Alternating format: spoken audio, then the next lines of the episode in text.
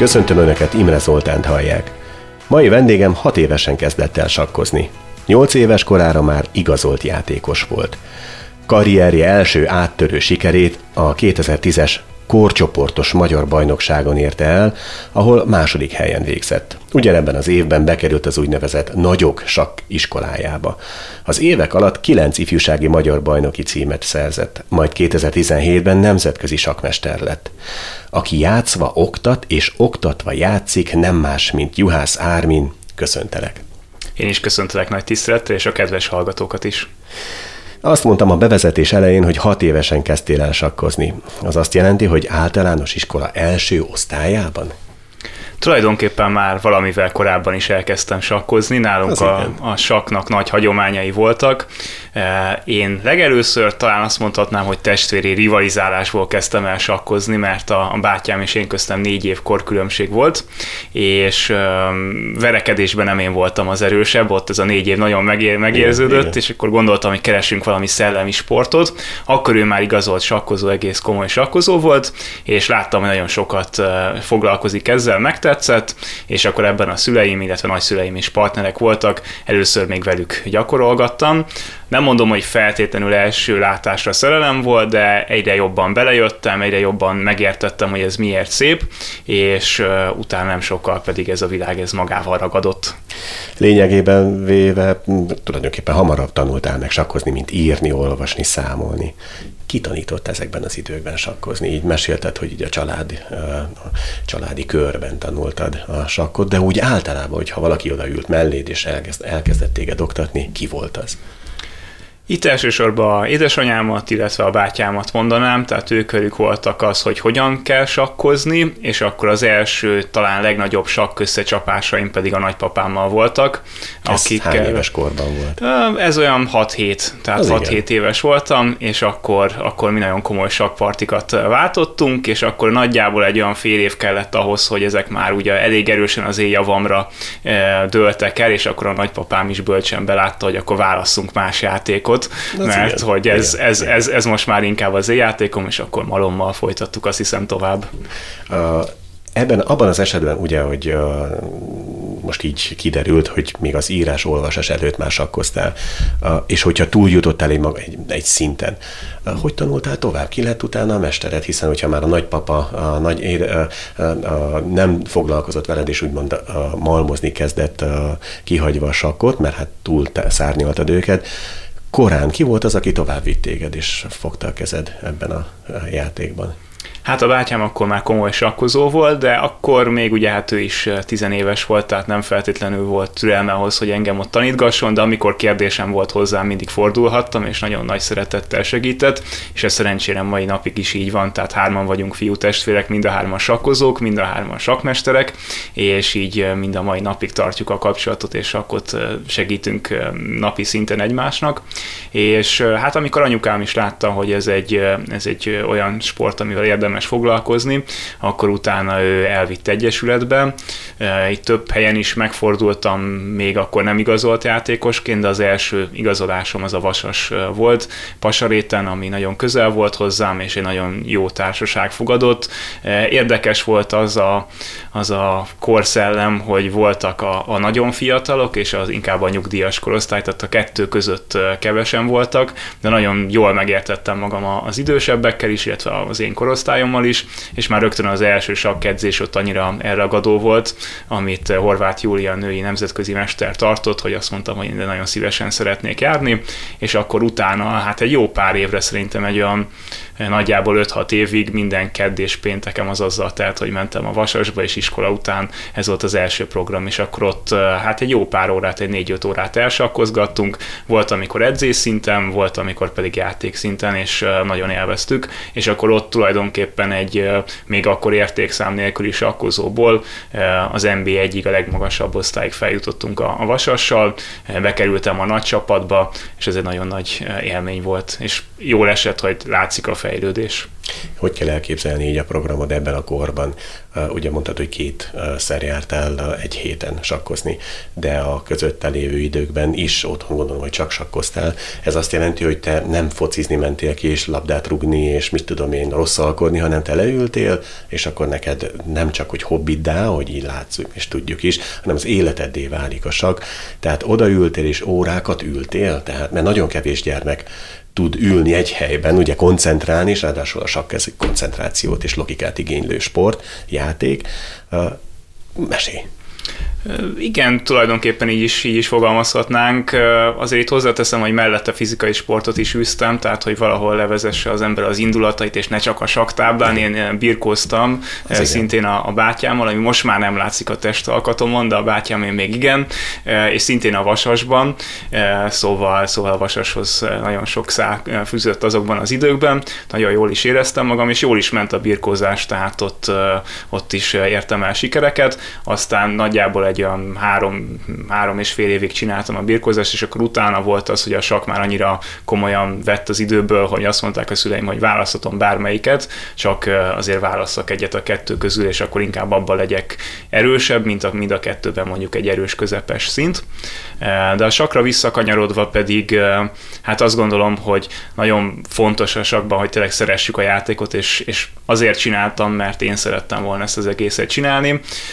Azt nem mondom, hogy feltétlenül elővettem a könyveket, és azokat olvasgattam, az egy kicsit későbbi időszakban, azt mondom, én 13-14 évesen volt, hanem sokkal inkább az online sakkozást élveztem, amikor is ugye más emberekkel játszik az ember, az egyrészt nagyon izgalmas, meg ugye a sakra azt szokták mondani, ez olyan, mint egy háború, tehát tényleg azért gyerekként élveztem azt, hogy nálam magasabb pontszámú játékosoktól elveszem a pontokat, és nagyon szomorú igen, voltam, amikor igen, meg tőlem vették el ezeket a pontokat.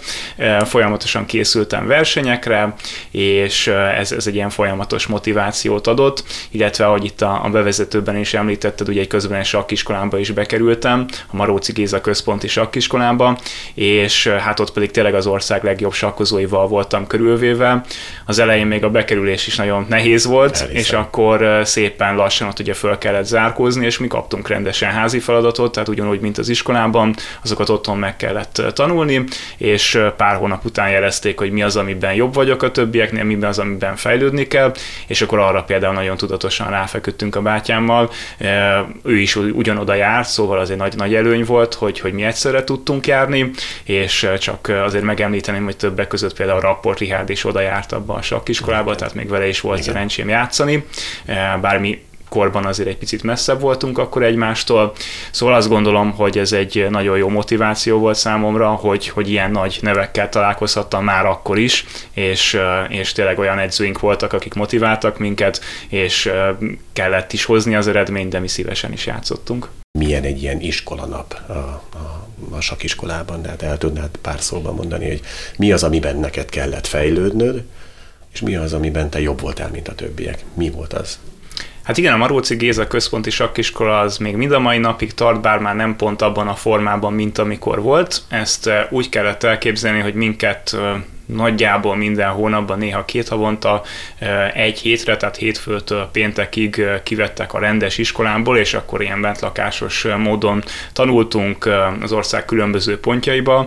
Ezáltal amúgy utaztunk is, amit nagyon élveztünk, egy nagyon jó társaság összegyűlt, Magyarországot is megismertük, én azóta is nagyon szeretem a földrajzot, szeretek utazni, és tudom, hogy hol vagyok, Igen. tehát nehéz, nehezebb elveszni az embernek, és ott tulajdonképpen reggel reggeltől estig sakkoztunk, soká, sokszor késő estig, reggeli tornával indítva, Az tehát igen. tényleg minden igen. benne volt, szóval figyeltek arra, hogy mozogjunk is, tehát volt benne reggeli torna, volt benne foci, volt benne pingpong verseny, tehát minden, amikor Balaton, akkor meg úszás is, de ezen kívül pedig általában csoportos sakkedzések voltak, amiket különböző hát szintekre voltak bontva, különböző sakmesterek tartottak nekünk, itt is megvoltak a csoportok nevei, és lehetett előrelépni, tehát az egy nagyon nagy motiváció volt számomra, hogy, hogy mindig a következőbe tudjak kerülni, és akkor amikor a végén ebből kiöregettem, mert ez hivatalosan 16 éves korig van, illetve volt akkor még, akkor már a legmagasabb csoportba, és a kérdésre visszatérve én akkor taktikai szempontból voltam lassabb, mint a többiek, mert voltak ilyen feladványfejtő versenyek, és akkor ott egy megadott időn belül kellett mondjuk 8 feladatot megoldani. Így van, így van, és akkor ott nem mindegy, hogy mondjuk az első könnyebbel az ember az idejének a nagy részét felhasználja, vagy, vagy azok nagyon könnyen csuklós mozdulattal mennek, és ott, ott volt olyan, amikor konkrétan nulla pontom lett, és akkor, és akkor mondtam, hú, hát ez itt tényleg nem lesz jó, de szerencsére volt még egy fiú, akivel mi hasonlóan lent voltunk, és akkor mi, mi egymás motiváltuk, hogy az legyen a cél, hogy nem mi legyünk az utolsó kettők, és akkor nem az volt a cél, hogy, hogy elsők legyünk, hanem nem mi legyünk legvégén, és akkor szépen sikerült felzárkózni, és pont így 2010 környékén elővettünk egy nagy vaskos kombinációs enciklopédiát a bátyámmal, és akkor úgy készültünk közösen erre a 2010-es korcsoportos bajnokságra, hogy együtt feladatoztunk, és akkor ő abból a szemszögből nagyon türelmes volt, hogy ő megvárt, hogy én is megoldjam, ő neki már hamarabb megvolt, és, és akkor az egy nagy átütést okozott, hogy gyorsabban ment ez a változatszámítás pontosabban, és akkor ezekben a versenyekben a vége fele már a dobogós helyeken tudtam végezni. Egyébként talán szerencséd is van ugye a bátyáddal, hiszen ő, ő vele már otthon is, vagy akár ki tudjátok, meg tudjátok beszélni, a, vagy ki tudjátok vesészni, bocsánat, hogy ezt így mondom, ugye azokat a részeket, amelyekben esetleg a, még fejlődnöd kellett, így és akkor itt talán a felzárkózás is gyorsabban működhetett. Milyen a te edzés módszered? Mesélj róla, hogy, hogy készülsz egy-egy versenyre. Így van, hát most már ugye elsősorban inkább edzősködéssel foglalkozok, mint aktív játékos vagyok, ettől függetlenül azért szoktam játszani, és most is nem olyan rég voltam hódmezővásárhelyen egy versenyen, és minden évben megvan, hogy nagyjából két-három verseny indulok, és emellett pedig csapatbajnokságokon szoktam játszani. A sakban ezt úgy kell elképzelni, hogy mondjuk egy nemzeti bajnokságban évente olyan 10 partit hétvégén, de szinte mindig vasárnap játszunk, és akkor ha tudom, hogy az jön, akkor arra nagyon alaposan felkészül készülök. Ez függ az ellenféltől is, az ellenfél szintjétől is, tehát nagyon specifikus. Igen. Megnézzük, hogy milyen erősséggel, gyengeséggel bírnak, és akkor arra ráhúzunk egy, egy, egy tervet. Tehát alapvetően ez attól is függ, hogy éppen hol játszom. Említetted, hogy edzősködsz. Kikre vagy, vagy kire vagy a legbüszkébb ugye a tanítványaid közül? Hát 2018 óta működik a Centrum Sakkiskola, aminek én vagyok az alapítója és vezetője is, és hát nagyon sok tanítványom van, akikre nagyon büszke vagyok. Van köztük olyan, aki ifjúsági világbajnok lett, egy amerikai fiú, Jay Vincentnek hívják, és nagyon sok ifjúsági magyar bajnok tanítványom is van, többek között a fiúknál és a lányoknál is. Ugye, talán egy kicsit kevesebb lány sakkozik, ezért Tóth Lille kifejezetten büszke vagyok, de a fiúk közül az egyik például a testvérem, ugye öcsém, Juhász Ágoston, ő is ugye Fidemester, eh, sakkozó Igen. és magyar bajnok, eh, és ráadásul az első évenben eh, ugye ő már bajnok is tudott lenni, amikor edzősködtünk, Kovácsi Barnabás magyar bajnok tudott lenni, Mátyási Lázár magyar bajnok tudott lenni, Bokrovics Bertalan magyar bajnok tudott az lenni, igen. tehát többen is vannak, akik ifjúsági magyar bajnokságot tudtak És mind a tanítványaid És ők mind a tanítványaim, így van, illetve most már én vagyok az MTK Budapestnek a vezetőedzője, és így csapatos szinten is többször ugye tudott az MTK különböző versenyeket megnyerni. Gratulálok. Köszönöm. Most nézzük a másik oldalt is. Mi volt a legnagyobb kudarcod, ami úgy megmaradt benned? Mm, sakkozóként ezek nagyjából kéz a kézbe járnak, szóval amikor volt egy nagy versenye az embernek, akkor sok pontszámot tud gyűjteni, és akkor ilyenkor az a ritkább, hogy ez folyamatosan ismétli magát, tehát egy-egy nagyon nagy siker után sokszor az a pont egy picit visszaszokott csúszkálni. Nehezen tudnék egyet kiemelni, hogy melyik volt a legnagyobb kudarc. Voltak olyan korcsoportos bajnokságok, amikor, amikor úgy mentem oda, hogy mindenképpen érmet szeretnék szerezni, és akkor a hatba se tudtam bekerülni tehát például 2010-ben második tudtam lenni, és akkor utána hát egy jó pár évet kellett várni, akkor voltam ugye 10, 12 éves, és akkor 15 évesen volt a másik érmem, ami viszont akkor már aranyérem volt, de mondjuk például már 14 évesen én azt mindenképpen kitűztem magamnak, hogy érmet szeretnék, azok nem sikerültek, de azt is szoktam mondani a tanítványaimnak, hogy a kemény munka mindig meghozza a, a sikert, és utána a következő években pedig már jöttek az érmek, és minimum második, de többször is ugye első helyre tudtunk ugye felérni, és azt gondolom, hogy a, a sakkozóknak hozzá kell szokni ezekhez a versenyhelyzetekhez.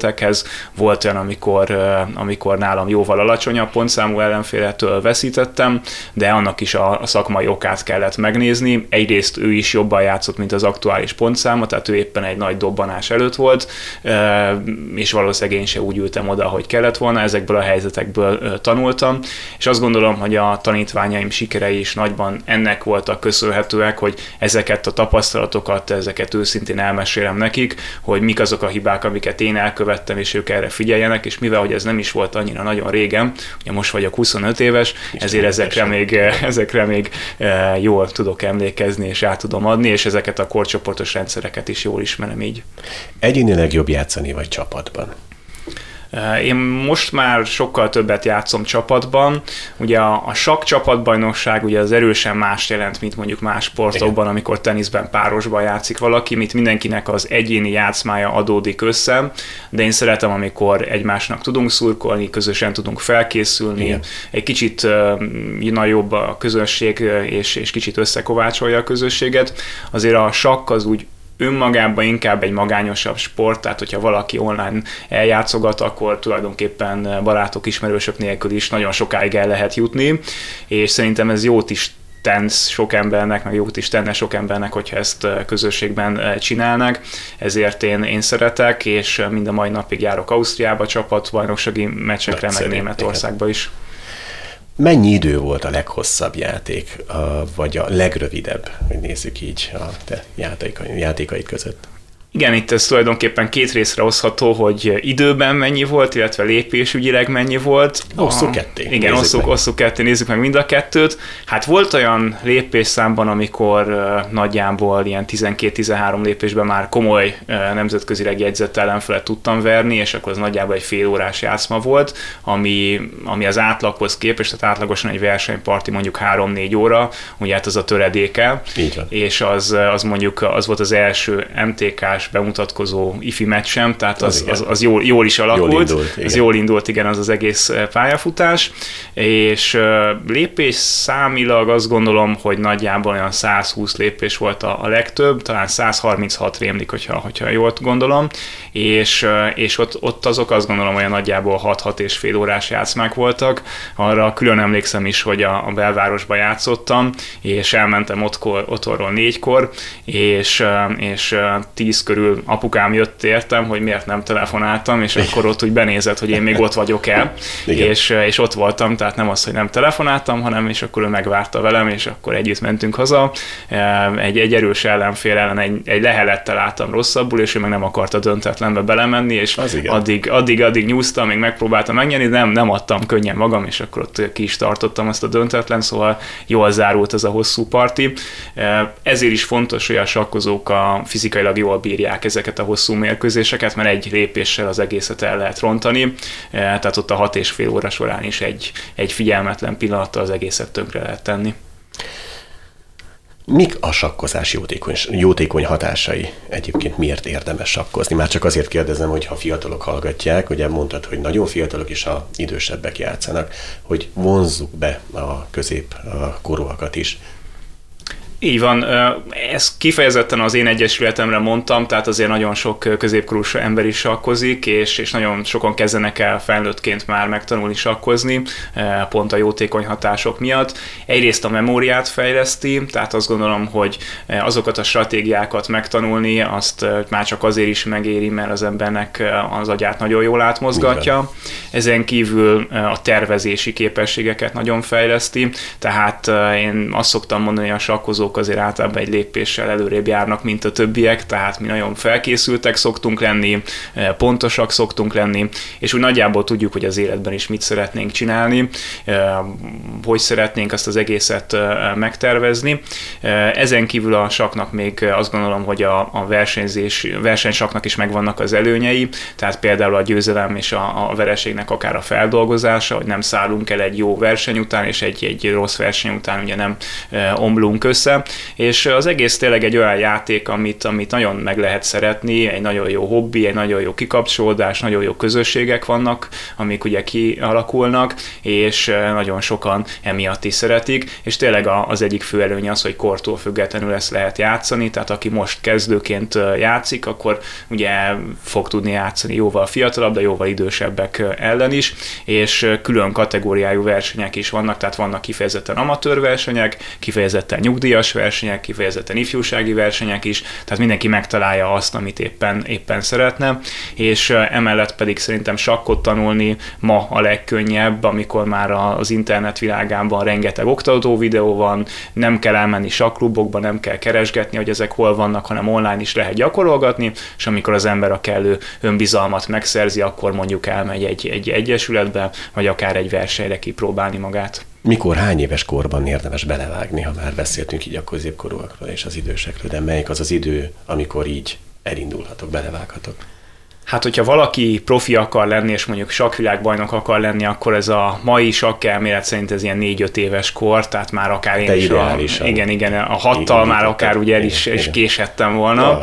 Ja. Uh, ugye most már vannak olyan uh, játékosok, akik 12-13 évesen nagymesteri címet tudnak Az szerezni. Uh, most pont ugye a, a koronavírus alatt Magyarországon szerezte meg egy amerikai srác a minden idők legfiatalabb nagymesteri címért, ami megdöntötte Fischer, Polgár Judit karjaki rekordját is. Tehát azt gondolom, hogy akik ilyen komolyan veszik, ők már nem is járnak ugye iskolába, hanem csak a sak. Nyilván ez egy nagyon nagy áldozat. Egy kicsit a saját kortársaiktól el is vannak választva, kicsit izolálva vannak.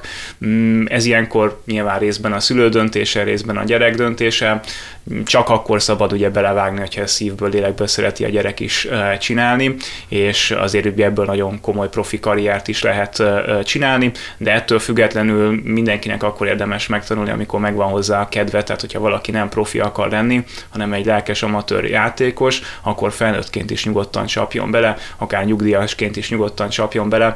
Nekem is van egy kedves ismerősöm, aki még gyerekként megtanulta, utána orvosi pálya miatt nem nagyon volt rá ideje, és akkor most visszavonult, és most igen, nyugdíjas lett, igen. és most ő lett Csongrád megyében az amatőr bajnok. Az igen. Van-e bevett stratégiád?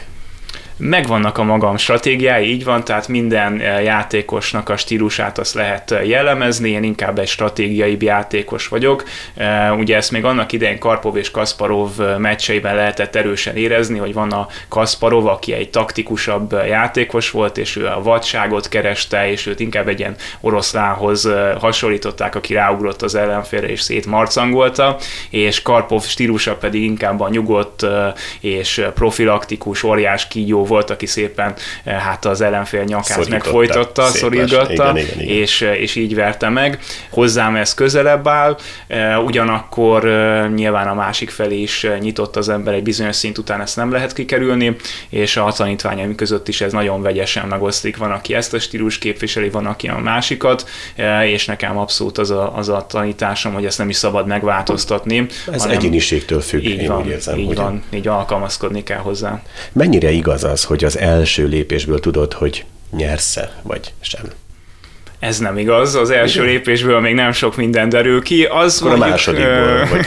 Igen, az mondjuk egy, egy jó megnyitás, az ugye fontos, tehát hogyha megalapozzuk a játékot, meg nyilván ilyen testbeszédi jelekből látszik az az ellenfel, amikor úgy ül le, hogy na igen. mondjuk egy sakmesterrel játszik, és akkor látja, hogy ezt igazából is el fogja veszíteni, vagy valaki foggal körömmel harcol, ez, ez látszik, de pont a sak ugye az egy olyan játék, ahol egyetlen rossz lépéssel el lehet rontani, tehát amikor már nyerve vagyunk, akkor is nagyon oda kell figyelni. Van is így ilyen mondásunk, hogy a nyerőállásokat a legnehezebb megnyerni, mert akkor már kicsit úgy hátradől az ember, és, és mondjuk futballban például mondjuk 3-0-nál már akár Le egy kis hibát is meg lehet, be lehet vállalni. Visszább lehet fogni a játékot, ugye, mert van. akkor már a, nagyjából biztos, hogy nyer a csapat. Itt viszont nem. Itt viszont nem, tehát egy, egy rossz lépéssel tényleg tönkre lehet tenni az egész állást, szóval a végéig, amíg be, nem ír, be nincs írva a pont, addig küzdünk. Hány lépéssel jársz előrébb a játékban? Itt most rólad kérdezem. Ez megint nagyon állásfüggő, azt gondolom, hogy alapvetően három-négy lépés számolunk erőle, ez lépés pár általában, tehát egy világos és egy sötét, tehát így tulajdonképpen akkor nyolc, de ez attól függ, hogy mennyire számítható az adott állás, tehát vannak olyanok, amikor az intuíció sokkal többet számít, van olyan, amikor pedig az intuíciónak a szerepe az nagyon csekély, és akkor viszont számolni kell, mert minden egy tempón, egy lépésen fog múlni. Ez sokkal inkább a végéhez közelítve szokott igaz lenni, tehát a végjátékban, amikor ugye a gondol gondolkozás ideje is már fogy az embernek, és csak pár perce marad mondjuk a játszma legkomolyabb döntésének meghozatalára, és akkor itt a sakkozás egyik előnyénél meg megemlíteném az időbeosztást, ahol, ahol nekünk ugye azt a nagyjából másfél órát is nagyon pontosan kell beosztani, hogy ne legyünk túl gyorsak, de túl lassúak sem, és ez például a gyerekeknél nagyon jól követhető, hogy, hogy az elején még kapkodnak, mert még nem látják az egésznek a mélységét, akkor utána kezdik átlátni a mélységet, és, és akkor attól akár egy kicsit megijedve nagyon lassan fognak játszani, és akkor nagyjából ilyen kis kamaszként meg, megtalálják az arany középutat, és akkor ezen belül már kérdés, hogy ki az, aki picit gyorsabb, ki az, aki picit lassabb. Én alapvetően inkább a maximalista stílus típusú sakkozók közé tartozok, tehát inkább egy picit lassabban, de pontosabban, ugyanakkor az fontos, hogy jól sportolja az ember a játékot, és ezekre a kritikus pillanatokra hagyjon időt. És az életben hány lépéssel állsz előrébb? Hát amióta, amióta elindult a Centrum Sakkiskola, azóta mindig volt egy tervem, hogy az elkövetkezendő években eh, mit szeretnénk elérni. Minden tanév elején a, a tanulókkal is megbeszéljük, hogy, hogy ők nekik mi a három legfontosabb céljuk, és ezt, ezt igyekszünk megvalósítani. Abban az évben arra fókuszálunk, eh, és azt gondolom, hogy az élet minden területén a saktól függetlenül is, eh, akár a párkapcsolatban, akár, akár a családdal kapcsolatosan is szervezéssel, utazással, inkább az a megfontolt típus vagyok erre a sakk azért megtanított, hogy ez, ez, ez jó is. Egy sakkozó hogy gondolkodik? Most itt laikusként kérdezem. Ugye ezzel kell, ezzel fekszik, ezzel álmodik, végül is jegyzetel, folyamatosan mondom, van egy jegyzetfüzete is a kezében, és, és elmélkedik, tehát tulajdonképpen ebben a, ebben a, a mondjam úgy, sakk virtuális világban él, ahhoz, hogy profi legyen. Igen, alapvetően a sakkozók azért a sakkal kelnek, fekszenek, és ha már így ezt kérdezted, akkor pont a sakkal álmodtam, igen. Ez nem mindig van így, ez nyilván sok, sok mindentől is függ, és jó, hogyha az ember azért ki tud kapcsolni, de amikor például van egy lassabb, unalmasabb pillanata az embernek mondjuk egy utazás során, akkor nagyon sokszor saklépéseket fejbe lejátszik az ember, és ezzel egyrészt ismétel, másrészt meg új dolgokat próbál meg kitalálni, és ezeket miután mondjuk megérkezett az utazás adás végén összehasonlítja a számítógéppel, és akkor megnézi, hogy ezt már valaki egyrészt kitalálta-e, mert akkor nem biztos, hogy azzal az erővel hat, vagy egyáltalán jó-e az a gondolat, általában nem, de attól, hogy azt megnézzük, hogy miért nem, attól is erősebb sakkozók lettünk. Szóval a, a sakkozás az egyfajta kellemes függőséget okoz, tehát nagyon nehéz ebből Igen. kiszakadni, ugyanakkor egy nagyon hasznos időtöltés. Hol veszed a hasznát az életbe egyébként a sapkozásnak? Hát ugye vállalkozóként az üzleti tervezésben például nagyon jó hasznát veszem, és ott is a precizitásra törekszem, és minden évben más üzleti tervvel vágok ennek az egésznek neki, és azt gondolom, hogy a tanulmányaim során ez nagyon sokat segített. Másképp tanulok, mint szerintem a legtöbben, és emiatt talán gyorsabban is tudok elsajátítani olyan dolgokat, amiket a, a többieknek több időbe kerül. Itt is a logika, tehát a logikát fejleszti a sakk, és akkor egy olyan logikai fonalat kell belevinni, ami miatt emlékszem olyan dolgokra, amiket jó sok évvel ezelőtt tanultam. Hogy látod a fiatalokat, mennyire érdekli most a sak, ugye ebben a világban, ha már virtuális világot említettem, ugye most nagyon sok eszköz vonja el a figyelmét a, a fiataloknak úgy általában, plusz ott van még a televízió és mindenféle fajta a social media felület is, de a sok hogy ékelődik be így a, az emberek mindennapjaiban, főképp inkább a fiataloknak? Hát most többen sakkoznak, mint valaha, tehát pont emiatt, hogy okostelefonon, tableten, iPad-en, mindenhol lehet igen. igen sakkozni, többen sakkoznak. Az persze egy erős kérdés, hogy ugye ez hozzá segíti-e őket az, hogy profi sakkozók legyenek, mert sokan ugye abba a csapdába esnek bele, hogy csak játszanak és játszanak. Igen. Attól javul az ember, de nem drámaian, tehát a tanulás része az kihagyhatatlan. Itt is ugye, hogyha valaki mondjuk ezt komolyan gondolja, akkor egy sakkedzővel be kell állítani, hogy mi az a mennyiség, ami, ami hasznos, és mi az, ami nem. Pont emiatt például a YouTube is egy nagyon hasznos ugye, hát videóportál, ugye, ahol rengeteg oktató videó van, most már magyar nyelven is, de angol nyelven is a világbajnoki döntő játszmáit top nagymesterek elemzik, és ezeket érdemes megnézni. A fiatalok ezért szerintem motiváltabbak, mint valahogy idegen nyelvet tanuljanak, hogy angolul, németül, spanyolul is ezeket tudják nézni. Videósorozatok vannak interneten, amiket meg tudnak Igen. nézni. Tehát, hogyha valaki komolyan gondolja, akkor a mainál jobb időszak szerintem erre nincsen, és erre a világon is rengeteg jó példa van, például India, ahol korábban olyan nagy sakkonyományok nem voltak, de az utóbbi mondjuk 15 évben robbanásszerűen Igen. megerősödtek, illetve Kína, ahol ugye most az aktuális férfi és női világbajnok bajnok is kínai. Nagyjából 15-20 évvel ezelőtt még a, a top 20 csapat közé se tudtak bekerülni, tehát például a 2002-es olimpián, amikor a magyarok összekerültek a kínai csapattal, az egy felüdülés volt. Ma meg már ugye Kína olimpiai bajnok is volt pont 2014-ben a magyarok előtt Romszőben. Van-e kedvenc figurád, amire azt mondod, hogy ha ez a táblán van, akkor nagy gond nem lehet. Nehéz megmondani, alapvetően itt, a, itt az egyenértékű figurák közül a huszár és a futó, ugye az, akit mindig szokták kérdezni, inkább ez vagy inkább az, akkor inkább a huszárt mondanám, és ezt azzal támasztanám alá, hogy azt szokták mondani, hogy időzavarra mindig tartsunk meg egy huszárt, mert az a legtrükkösebben mozgó figura, aki elalakban bárhol meg tud jelenni. A futó picit talán statikusabb, és ezért kiszámíthatóbb. Amikor előnyben vagyok, akkor inkább legyen a futó, és amikor hátrányban, akkor inkább legyen egy huszár. Igen.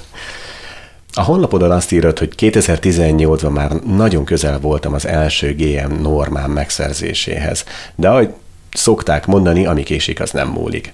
Hogy lehet elérni a GM normát, a nagymester szintet? Mi kell hozzá? Így van, ugye én most jelenleg nemzetközi mester vagyok, ez a második legmagasabb fokozat, amit meg lehet szerezni. A nemzetközi nagymesteri fokozatnak több kritériuma is van. Az egyik egy élő pontszám, amit amúgy érdekességképpen ugye megint csak egy magyar származású professzor talált ki élő Árpád, és ezt azóta is használjuk. 2500 értékszámot kell elérni, most nagyjából 2400 környékén vagyok, és ez az első kritérium, és a másik pedig, hogy három nagymesteri normát kell megszerezni. Ezek tulajdonképpen nemzetközi versenyeken elért eredmények, ahol egy bizonyos performance kell teljesíteni, illetve hasonlóan erős, illetve erősebb nagymesterekkel kell játszani, összecsapni, és ha ellenük egy komoly eredményt ér el az ember, akkor ez összeadódik, és amikor mind az élőpontszám, mind pedig a nemzetközi nagymesteri normák megvannak, akkor ezt a Nemzetközi Sakszövetség, a FIDE ezt jóvá ír, írja. Jelenleg nekem ugye az értékszámom most 2400 környékén van, nagymesteri normám az nincsen, az 2018-ban volt egy horvátországi verseny, hogy nagyon közel voltam ahhoz, de ahogy ugye említettem, ugye játszom folyamatosan, és, és ez még ugyanúgy tervben van, ugyanakkor jelen pillanatban a tanítványaim sikerei azok fontosabbak, mint, a, mint az enyém, ezért is lettem edző, tehát én olyan 2017 környékén akkor még magasabb értékszám számmal is rendelkeztem, mint most, és akkor döntöttem el, hogy inkább a játékosi vonalat képviseljem, és akkor mindenképpen az lenne a cél, hogy a Magyar Olimpiai Válogatottba kerüljek be, vagy inkább az edzősködést, és azt választottam, ami, ami közelebb állt a szívemhez, és, és oktatni jobban szerettem, és átadni a, a tudásomat, és azt gondolom, hogy erre most nagyon nagy szüksége van a magyar sakkozásnak, amit talán most azért a, a csúcson egy némileg túl van, és azt szeretném, hogy ez a következő generáció ezen tudjon változtatni, és nagyon szép eredményeket érünk el, ezért azt gondoltam, hogy a magyar sakkozás társadalmának hasznosabb tagja leszek akkor, hogyha inkább edzősködni fogok. Szóval ez, hogy mikor fog megvalósulni, azt nem tudom, de remélem, hogy ez is sikerülni fog amikor edzősködsz, és izgul, vagy stresszes a, a játékosod, a tanítványod, milyen, milyen, milyen tanácsal látod el, hogy most akkor így nyugodj meg, indítsd el, mert ugye az első lépések, vagy akár egy lépés is eldöntheti a játékot. Mi az, amivel te így megnyugtatod, hogy tessék, csináld, és jól megy, jól fog menni? Hát hosszú távon kell gondolkozni, az, az egy nagyon fontos uh, tanács, és, uh, és azt szoktam mondani a, a gyerkőcöknek is, hogy ennél még valószínűleg lesznek fontosabb játszmáid, tehát uh, játékosként tudom, hogy mindig az aktuális parti a legfontosabb, és mindig arra nagyon rásreszel az ember, és ha jól sikerül, akkor se fogja a dámaia megváltoztatni az ember karrierét, és hogyha rosszul, akkor pedig ugyanez, és akkor ezzel némi terhet azért le tudunk venni magunkról. Nyilván vannak olyan partik, olyan játszmák, amikor amikor az eredmény az fontosabb, mint egy másiknál, amikor mondjuk egy éremért harcol az ember, vagy egy olyan díjért, ami meghatározó lehet a későbbiek során, eh, de pont ezért jó, hogyha a versenyhelyzeteket már szokjuk az elejétől kezdve, és hogyha valaki ugye az első verseny például nem is úgy teljesít, akkor ugye itt innen is tanácsolnám, hogy még menjen el többször is, mert az első versenyén eh, senki nem úgy szokott teljesíteni. Így van. Tehát én is, én is emlékszem az egyik első versenyen, egy teljesen nyerő végjátékom volt, eh, egy bástya előnyöm volt, és akkor az ellenfelem teljesen szabálytalanul rám beszélte a döntetlen, mert ugye még beszélni sem nagyon lehetne parti közben, de mondta, hogy le fog járni az időm, hogyha ezt nem tudom, hogy hogy kell. Ez való igaz, hogy nem tudtam, hogy hogy kell megnyerni, de ha lejárt volna az időm is, mivel hogy az ellenfélnek nincs a matadó figurája, sem vesztettem volna el, de utána megtanultam, hogy ez hogy kell, és akkor másodjára már annyival eh, rutinosabb voltam. Most elmeséltél egy történetet, ami nagyon érdekes volt. Most pont ezt akartam kérdezni, van-e olyan történet, amit így elmondanál a hallgatóknak, ami úgy megmarad benned, ami akár vicces lehet, vagy, vagy épp pont az ellentéte, hogy mire kell figyelni, amikor az ember játszik, és veled hogy történt? Nagyon sok ö, olyan partin volt, ahol, ahol azért én is izgultam, azért kifejezetten izgulós típus voltam, és akkor az évek során lettem egy picit ebben lazább, talán abból a szemszögből is, hogy inkább az első edzősködés az első számomra, de például amikor az első korcsoportos magyar bajnokságomat megnyertem Balaton lellém, akkor az U16-os korosztályban játszottam 15 évesen, tehát egy, egy picit idősebbekkel is játszottam, és az első fordulótól kezdve jól álltam a versenybe, de az utolsóig nagyon kellett harcolni, és az utolsó fordulóban már elég volt egy döntetlen ahhoz, hogy, hogy megnyerjem ezt a bajnokságot, és a Balatonon voltunk akkor a, a bátyámmal és az edzőmmel, és, és amikor megérkeztünk a fordulóra, akkor, akkor a, nem ott tett ki engem az autóval, ahol általában szokott, hanem mondta, hogy minden most gyalog megyünk, és akkor ott van egy stop tábla, amin át fogunk haladni, és akkor ott az érzelmeket kizárjuk, hogy stoppot mondunk az izgulásnak, és akkor onnantól kezdve már csak a sak szakmai része dönthet, és, és akkor ott azt így megpróbáltuk megvalósítani. Azt nem mondom, hogy teljes mértékben igaza lett az edzőmnek ebből a szemszögből, de nagyon jó volt, hogy, hogy tudott jó tanácsot adni, és ezt mindig külön kértem is tőle, hogy adjon valami jó tanácsot csak így megnyugtatásképpen, és ezt azóta én is szoktam a, a, a tanítványaimnak adni, és akkor a, a játszma is alapvetően pozitívan sikerült, jól sikerült, és akkor a, amikor az ellenfelem a végén felajánlotta azt a bizonyos döntetlent, ami nekem már első volt, vagy elég volt az első helyhez, akkor, akkor ugye ez így mind gyorsan lefutott előttem, hogy azért a, a család családom is, edzőm is mekkora munkát ebbe az egészbe beletett, és milyen sokat köszönhetek nekik, és, és akkor utána boldogan telefonáltam, hogy na megvan, amiért, amiért igazából jöttünk a versenyre. Uh, hogy látod a gondolkodásban, így a sakjátszmában a, a a női logika vagy a férfi logika az, az, az, az a, a sakban mérvadóbb már, mint hogy, hogy mondjam, oroszláne vagy kígyó a két köz, gondolkodás között? Mely, a női logika hogy épül fel? Inkább a Kasparovi, vagy, vagy a Kárpovi? Tehát, hogy, vagy a férfi, ha már a két nevet össze tudnám hozni? Igen, ez egy nagyon érdekes kérdés, hogy a, a sakban miért vannak külön férfi és női versenyek, és ezt mind a mai napig kutatják. Nagy általánosságban azt szokták mondani, hogy a hölgyek agresszívabban játszanak, és ők, ők ennek a, a művészet részét helyezik előnybe, a férfiak meg inkább talán eredménycentrikusabbak. Ezt akár a magyar saktársadalomra is mondhatjuk, mert Polgár Juditnál taktikusabb sakkozót, akár férfi, akár női sakkozót nehéz találni, Igen. tehát ő abszolút a Kasparovi sakkelveket vallotta és alkalmazta, és verte a világbajnokokat ezzel. Ugyanakkor valamilyen okból kifolyólag tényleg itt a, itt a férfiak azért most már jó sok évvel előrébb járnak élőpontszámban, tehát ez egy mérhető dolog, mint a, mint a hölgyek. Nagyon nehéz megmondani, hogy ennek mi az oka.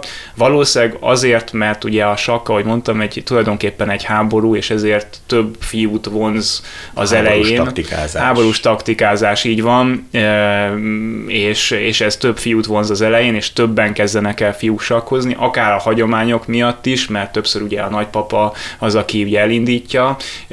Talán ugye ez a neveltetési kérdésekbe is, hogy úgymond ez inkább egy fiús játék, de pont ezért jók a, a, a magyarok az üdítő kivételek, hogy ugye a magyar női saknak nagyon komoly eredményei vannak, ugye több olimpiai bajnoki cím, ugye 1988-ból és 90-ből ugye a polgárlányok ugye megmutatták a világnak, hogy mit tudnak, és hát mind a mai napig ez egy egyedülálló eredmény, illetve az, hogy utána a Judit már nem is versenyzett ugye a, a férfiak, a nőkkel, hanem a férfi csapatba szállt be, és 2002-ben és 2014-ben pedig a férfi csapattal szerzett ezüstöt, tehát ez tényleg egy egészen e, egyedülálló dolog.